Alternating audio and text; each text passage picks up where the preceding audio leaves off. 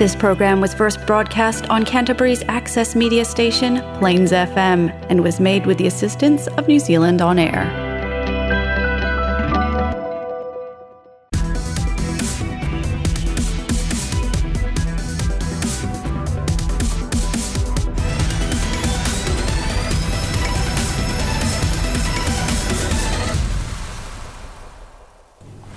And hello everyone. Today I have an interview with my friend Samus, and we have a discussion on the PhD research that we have done in the previous years, and especially we want to enter into an academic area and also give some advice for people who want to join this area. You know, as a good um, uh, advice or tips that we can provide it. And uh, hello, can you do an introduction yourself? Uh, hi, well, thanks for having me. My name is Sam. I am a lecturer in marketing at Lincoln University. Yeah, okay. And uh, what's your research subject in, in your PhD? Uh, so, my PhD looks at meat substitutes, Mhm. so things like the Beyond Burger or Impossible Burger, Mhm. um, and trying to understand the consumer behaviour behind Mhm. those products. Okay. So do you think those, um, like the research, can provide some um, benefits for the real world practice, especially for like people doing consumption on those products? I think so. Um, the intent for the research was not only to help the companies that are Mhm. making those products, Yeah. but to also understand how we can encourage uh, more people to use them Mhm. to sort of mitigate things like um, environmental pollution and resource use um, Mm-hmm. Yeah. as an alternative to sort of meat products. Mm. And I always heard something about uh, the, the climate change. You know, is uh, sometimes related to agriculture or people consumption on those products. Do you think there has some correlations between those subjects? Between climate change and Yeah. like animal agriculture. Mm, something like Oh that. yes, definitely. Um, so from my research, I've looked at reports from like the United Nations Mhm. and World Health Organization and places like that, um, and there is mounting evidence Mhm. that um, animal ag in particular can have quite a negative impact Yeah. on Mhm. the environment and um, exacerbate climate change. Yeah. So Mhm. this sort of shift away from high consumption of meat towards more Mm. um, plant-based alternatives is Yeah. definitely going to be a positive, I think. Okay. So what is the um, the motivation when you're going to enter to, to this research? Why did I choose to do this research in particular? Yeah. Um, so it was quite a personal topic for me. Mhm. I went vegan uh, about three years ago, Mm-hmm. um, and I guess I wanted to sort of understand other people's experiences that Yeah. were similar to mine, Mm-hmm. um, and just sort of see how I could possibly um, get more people to sort of understand Mhm. how, or the, understand the impact that our diet can Mhm. have on the planet. Yeah.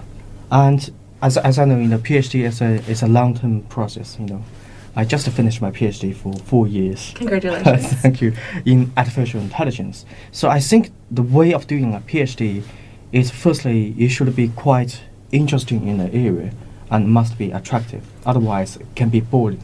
Yes, Yeah. definitely. Um, it's probably one of the biggest long term projects you will ever do Mhm. by yourself. Yeah. Um, and so, if you're not invested personally in the research area, I imagine that would be very challenging to sort of Mhm. stay motivated and Yeah. to get it done. Yeah. Yeah. And do, so, what do you think is the most attractive aspect in this research that provides you the strongest motivation to keep going? I guess ultimately, I wanted to feel like I was making a difference Mhm. and that I could make a positive impact for people and the planet. Mm-hmm. And I felt that research in this area in particular was a way that I could do that. Mm-hmm. um, I come from a marketing background, so Yeah. I really wanted to be able to use marketing tools and those Mhm. marketing skills, um, but in a way that was beneficial to the world Mm. rather than just increasing um, a company's bottom line. Mm-hmm. Yeah. And I was um, research on um, human behavior simulation. So I understand that human behavior can affect a lot in different progress, whatever they do in production or do they do in consumption. So, so in your research aspect, what do you found in those, like the food consumption or something that related to human behavior or their, you know, personal preference, those things? I think what I found most interesting was that even though something like food is Mhm. very functional, right? Like Yeah. we have to eat to survive, but Mhm. there is so much else attached to our um, perceptions of food and our attitudes towards certain products within the food space. Mhm. And it can be heavily cultural as well. So in Mhm. New Zealand, we're like a predominantly animal ag nation, and so um, meat and dairy production is very tied up to our sort of national identity. Yeah. And there is research that shows that people who reject those notions can Mhm. sometimes be considered unpatriotic um, Okay. in some way. So, Mhm. in this research, it was really interesting to see just sort of how um, committed some people are to sort of the consumption of meat and how it can be Mhm. quite challenging to get Yeah. them to think about eating even just a little bit less Mhm. um, and not necessarily cutting out completely, but Mhm. it can be very challenging for some people. Yeah. Mhm, mhm. And also in, in those human behavior research, especially social aspect related, we normally need to interaction with people from you know the side, you know the context, the environment, and this is also sometimes challenge because um, it's it's difficult to design some of the context for that interaction. You know, you want to make the interaction to be accurate and useful to get those data, for example, and also the the COVID may affect some of the things for interaction between people, face to face talking. So, do you think in in those in those progress are those factors affect your research?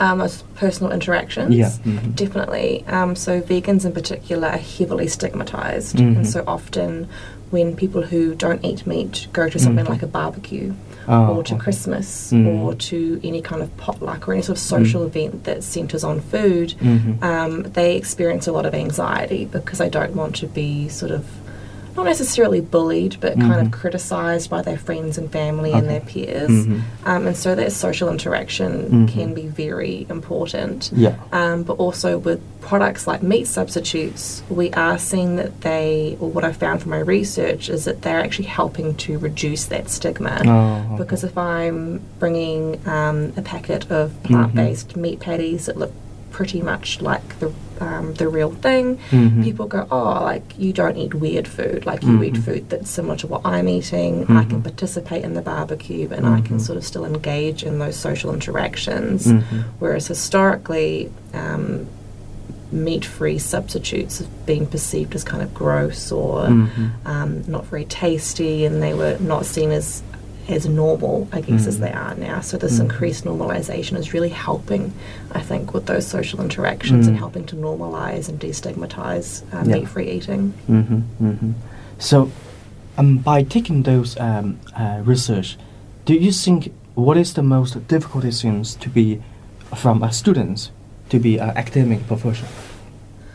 Um, I think one of the things that I found really hard is that when you're working in a university environment, Mhm. particularly in the academic side, Mm-hmm. pretty much everyone that you work with is more educated and more experienced than you are. You know, when you start, you're at the bottom of the ladder, right? Yeah. Like, I Mhm. haven't got a PhD yet, so Mhm. I'm still working on that. Mhm. Um, and it is hard to sort of feel um, like you deserve to be there. I think Mhm. imposter syndrome for me, particularly, was Mhm. a real challenge to get over. Okay. Um, I'm about six months into my job now, and I'm starting to feel more settled and like I have a better understanding of how the job Mhm. works and what I'm doing. But Mhm. I think that can be quite a challenge. Mm-hmm. Um, also, academia in particular, uh, universities tend to heavily recruit from all over the world. Mm. Um, probably more so than Yeah. other industries, and Mm. so you have to be prepared to compete with people from all over the planet Mm-hmm. and chances are they probably have been to better universities than you have, or they Mhm. have more publications than you do,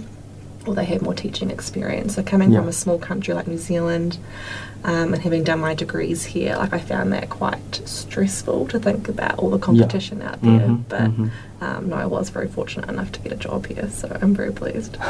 That's good. And when you you, you found it somehow stressful, the how to release that stress? Um, I think I've had to get better at saying no to things. Mhm. I think when you're starting out, um, you can get into a habit of saying yes to every opportunity that comes your way. So when a colleague Mm. asks for help, or you get invited to a new project, or to teach an extra course, or Mm. to um, help out with another research project, you have to recognise that not all opportunities are equal, Mm. and you do have to work really hard to set boundaries about you know which kinds of opportunities you are going to choose to engage in, Mhm. and which ones you don't think are sort of within your realm of Mhm. expertise, and do sort of work to maintain those boundaries because otherwise you'll be working Mhm. every hour of the day, and that can sort of increase anxiety and stress as well. Yeah. Then how do you think about the time management? I'm still working on that. um, I like to think that I'm a very organised person. Mhm. Um, so I do try to stick to a sort of nine to five, Monday to Friday work week. But at the end of the day, like particularly when there are assignments that need to be marked or things Mhm. like that, you do kind of have to accept that okay, I'm going to be working more hours this week. But Mhm.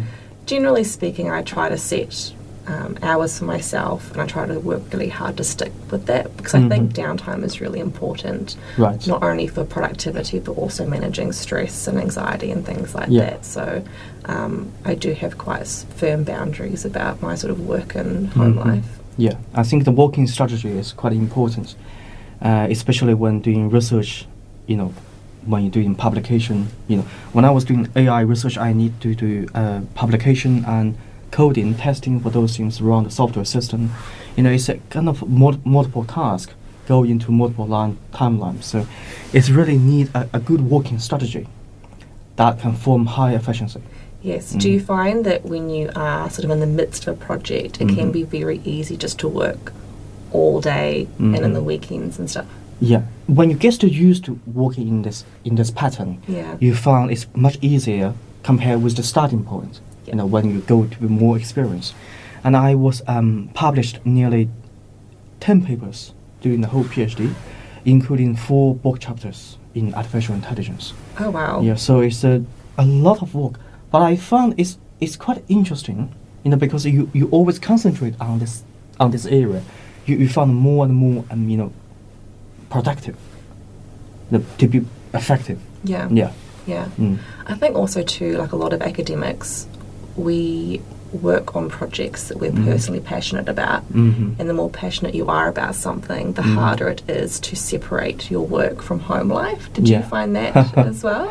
I found it's, uh, it's, it's okay because um, in the first place, we, I work with my supervisor. You know, you have a team to work together. And also when you thinking about your daily life, it's uh, really depends on the time management. I mean, if you have a good time management, you have working time and some leisure time as well. You know, and I also, you know, practice a lot of driving in in Christchurch because I uh, get want to get my the driver license, you know, the New Zealand driver license. So I pay a lot of time on driving, and I drive nearly six thousand kilometers from now. You know, I mean, the accumulated the distance, you know, to get uh, the, the the testing pass. You Mhm. know, so and this is quite interesting as well because you can observing a lot of nature resource here in Christchurch, which is uh, sometimes make you feel quite happy. You know, Yes. your, Yeah. your brain thinking in this way. You know, your brain have a have a time to you know to take a rest and then to go on for the research again.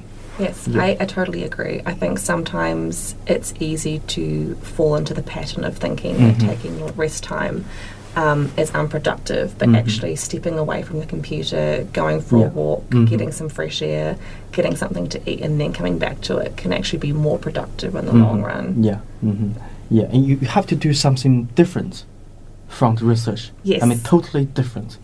Yeah, and then you can have an interaction for your brain. You know, that's better. You know. Did you teach as well when you were studying? Uh, not yet. Uh, I'm going to teaching from uh, next week with some um, to do some software development te- teaching in this area.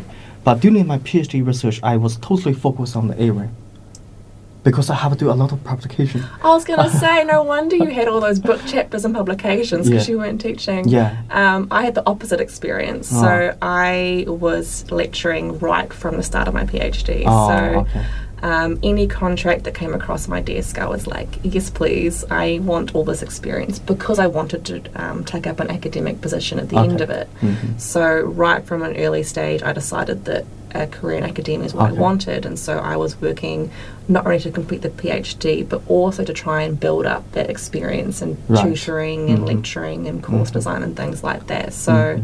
um, I do not have as many publications as you, but um, yeah, I found that balance between stepping away from research and engaging in teaching also kind of Mhm. helped with Yeah, sort of resetting right. my brain and Mhm. giving me a bit of a break. hmm yeah.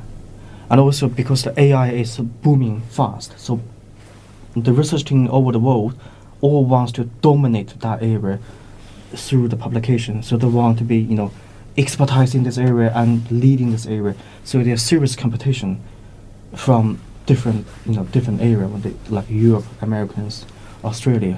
So I I attend some conference in Melbourne Mhm. and Beijing and knowing some information and people wo- working in the related area and found it's firstly it's competitive and it's it's quite interesting. It's had valuable things to go on in the future. Yes, Yeah. I mean the PhD, if you're enrolled full time, is Mhm. three to four years in Yeah. New Zealand. But one thing that you don't necessarily realise when you're enrolled is that Mhm. your subject area, a lot can change in that time. Right, And yeah. you can pick a topic at the start thinking, okay, I'm one of the few people in Mhm. this space, and then by the time you finish and start trying to publish, you realise, well, actually, in that Mhm. three years, hundreds of papers could Yeah. have come out Mhm, in that mhm. space. So there is that kind of pressure to Yeah. publish early, Right, this and that competition. Yeah, Yeah. Yeah. I think my area is kind of the same as well, like in Mhm. meat substitutes, veganism, meat reduction, Mhm. all that kind of thing. Like we are seeing a lot more Mhm. publications coming out in that Mhm. area too. So I can totally relate. Yeah, and when I was in Melbourne to attend that called Australian Computer Modeling Simulation Conference, and I found um, people from all over the world to show their simulation because simulation works in all the area.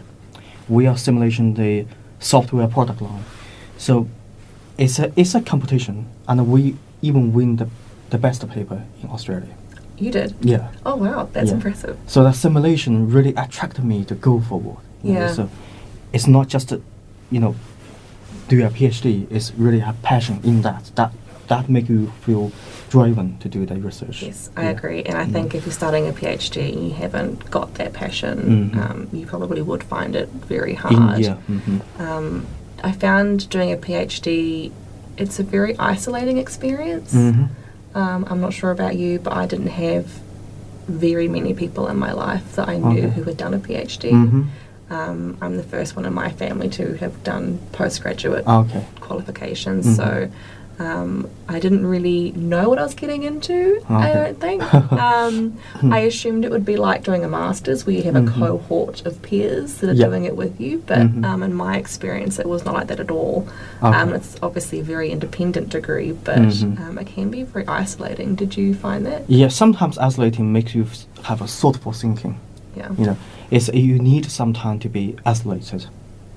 Yeah. But join with your supervisor team. You know that's important. Yeah. Yeah. hmm Yeah. Yeah. And that supervisor relationship, I mean, I can't emphasize how important It's very is. important. Yes. I think it's the most critical relationship in a PhD. Oh, I totally agree. Mm. And in my time, I was a advisor on the postgrad Mhm. sort of student advisory group, and one of the most common complaints we got Mhm. um, were regarding um, breakdowns in that Ah, relationship. okay. So if you Mhm. don't pick your supervisors well at the start, that can Mhm. have a huge negative implication for Mhm, your. PhD experience. Mm, supervisor is very important in a PhD project. Yes, Yeah. and it's not just about them helping you with the research, but Mhm. also about helping you get into conferences Yeah. and Mhm. funding for conferences Mhm. and advice about publication strategies Yeah. and even um, potential jobs afterwards. Mean, it's Mhm. not just about the PhD; it's kind of all that peripheral Yeah. activities as It- well. It's a it's a life cycle.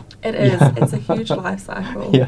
Um, and I don't think you necessarily appreciate that right at the start when you're Mm. picking who you want to be your supervisor. Mhm, Yeah. Yes. And do you have some advice for students that I mean the future students want to join a PhD research?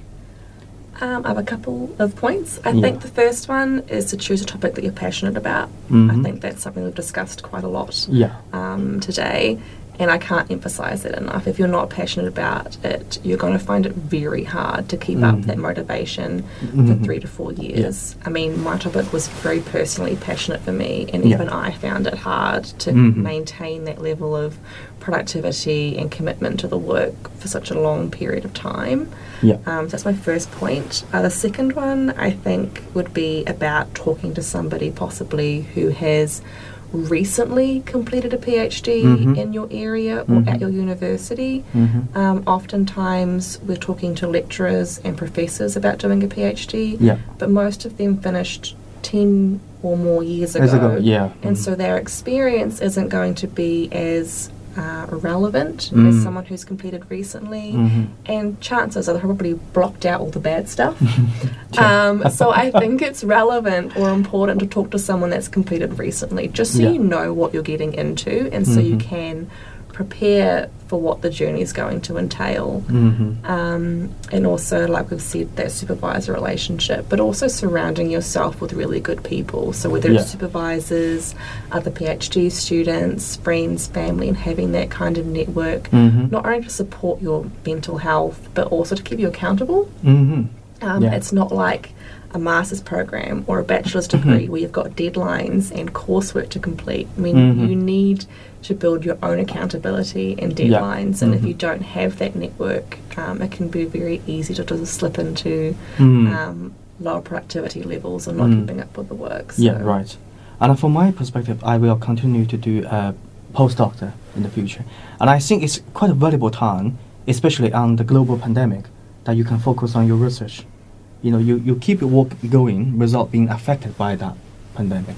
Especially in New Zealand. Yeah, right. Yeah. Yeah. Um, I mean, I think the world every day, I feel so grateful to be able to go and work on a Mhm. campus. Yeah.